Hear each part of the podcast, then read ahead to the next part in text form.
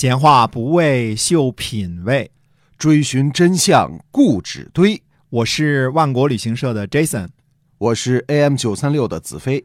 我们哥俩在新西兰跟您聊聊《史记》中的故事。各位听友，大家好，欢迎收听《史记》中的故事，是由新西兰万国旅行社的 Jason 为您讲的。我们今儿给大家分享点什么呀？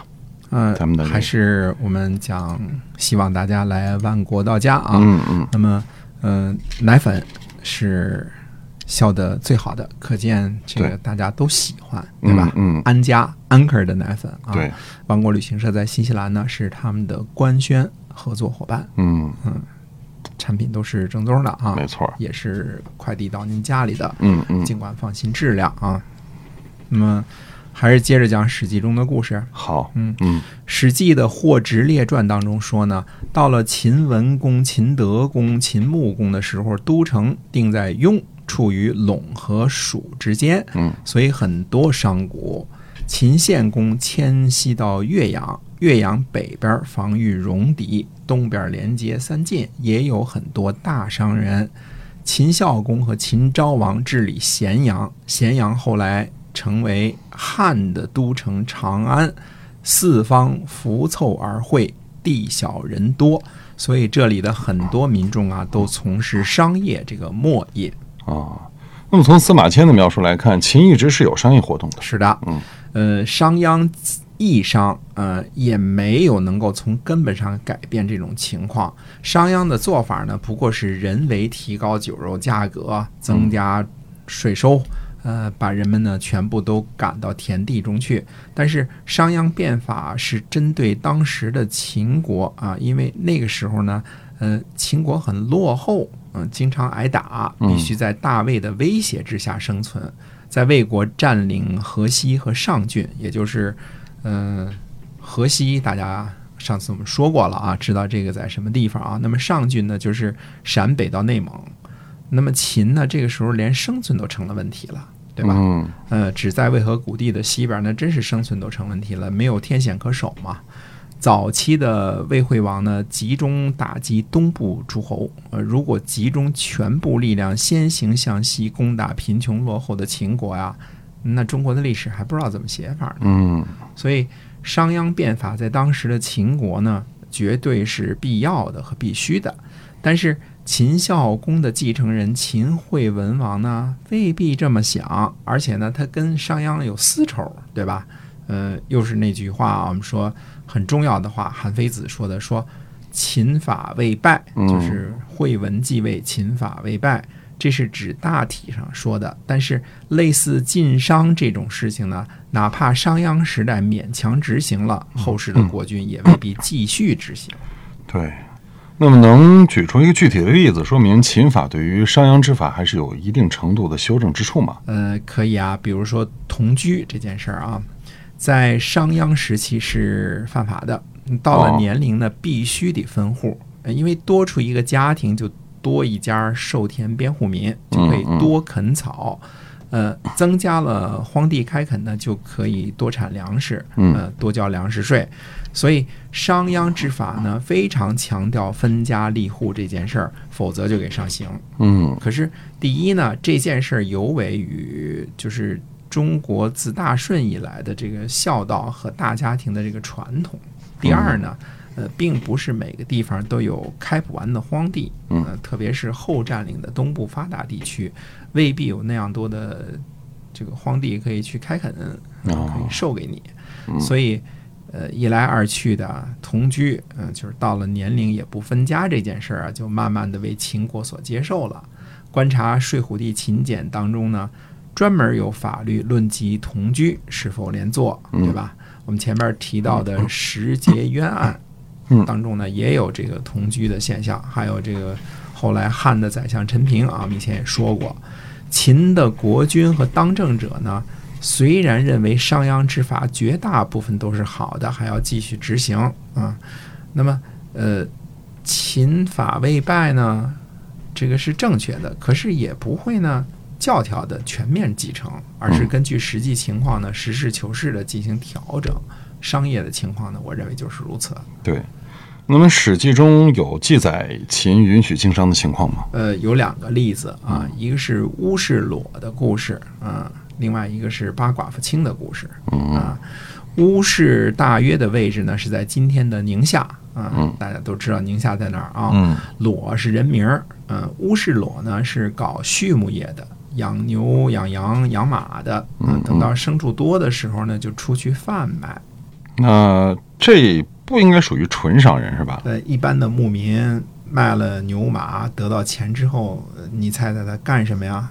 一般都是买吃的、买穿的、盖房子、娶媳妇儿，反正有了钱了，怎么着都行是吧？呃，乌士裸呢不是，哦，他购买珍奇的秽物，应该是彩色丝绸甚至刺绣之类的东西啊。哦，他喜欢这类东西。呃，乌士裸呢买了这些东西之后呢，就把它们进献给戎王。嗯、我们说过啊，当时在西北呢，呃，就算是在咸阳附近，也还活跃着很多的戎狄部落。嗯部落首领就是戎王。乌氏裸这事儿干得漂亮，呃中原人手巧，会养蚕，还能编织出彩色的丝绸啊。这种东西在大西北的戎狄部落当中并不多见。嗯戎狄都是穿着什么羊皮啊、牛皮之类的，估计织布的技术也不如中原。啊，就算买得到布呢，那麻布穿在身上也不那么舒服啊。嗯当时没有棉布啊，浅着呢啊。可是彩绘丝绸这种东西，在大西北的这个畜牧部落里边呢，就不常见了。嗯，戎王呢就给了乌氏裸十倍以上的报酬，嗯呃，多给他什么牛马，我估计也没多少金子铜之类的，就给牛马吧。嗯，所以乌氏裸的牛马多到什么地步呢？实际上说呢，它的这个牛马的计量单位是山谷，这这个山谷几级这个山谷，嗯。这个山谷的羊，这个山谷的牛是我的，哦。你看多厉害！嗯。乌氏裸呢，把牛马呀贩卖到秦国啊，那当然应该算是商人了，对吧？啊。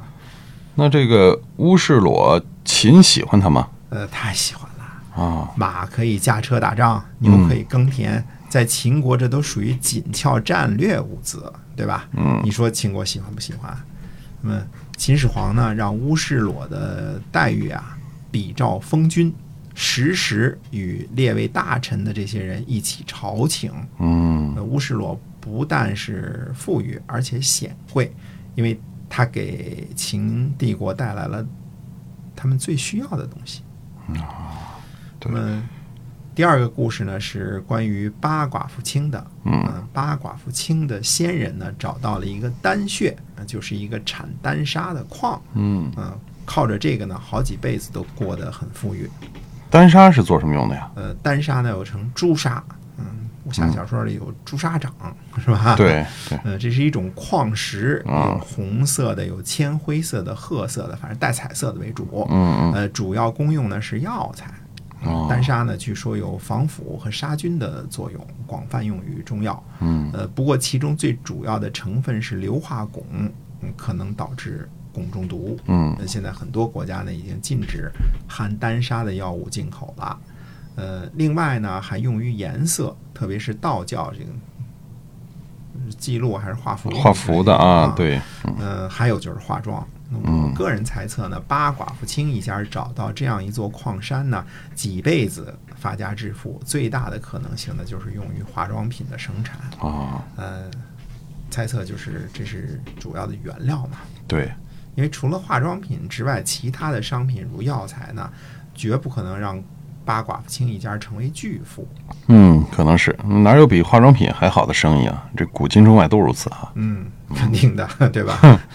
呃，不说了啊。嗯而人们呢，从秦始皇的棺椁里边呢，发现大量的这个水银，推测呢，呃，很可能的这些水银也是八寡妇卿呢提供的。嗯八寡妇卿一家有多么富豪呢？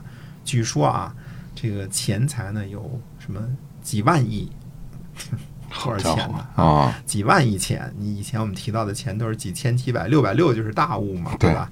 呃，家里童仆上千，呃，依附他的人呢上万，私人保镖两千。嗯嗯，清是这个巴蒂的寡妇啊，守得住家业，靠着钱财呢自卫，不被侵犯，家里资产不少。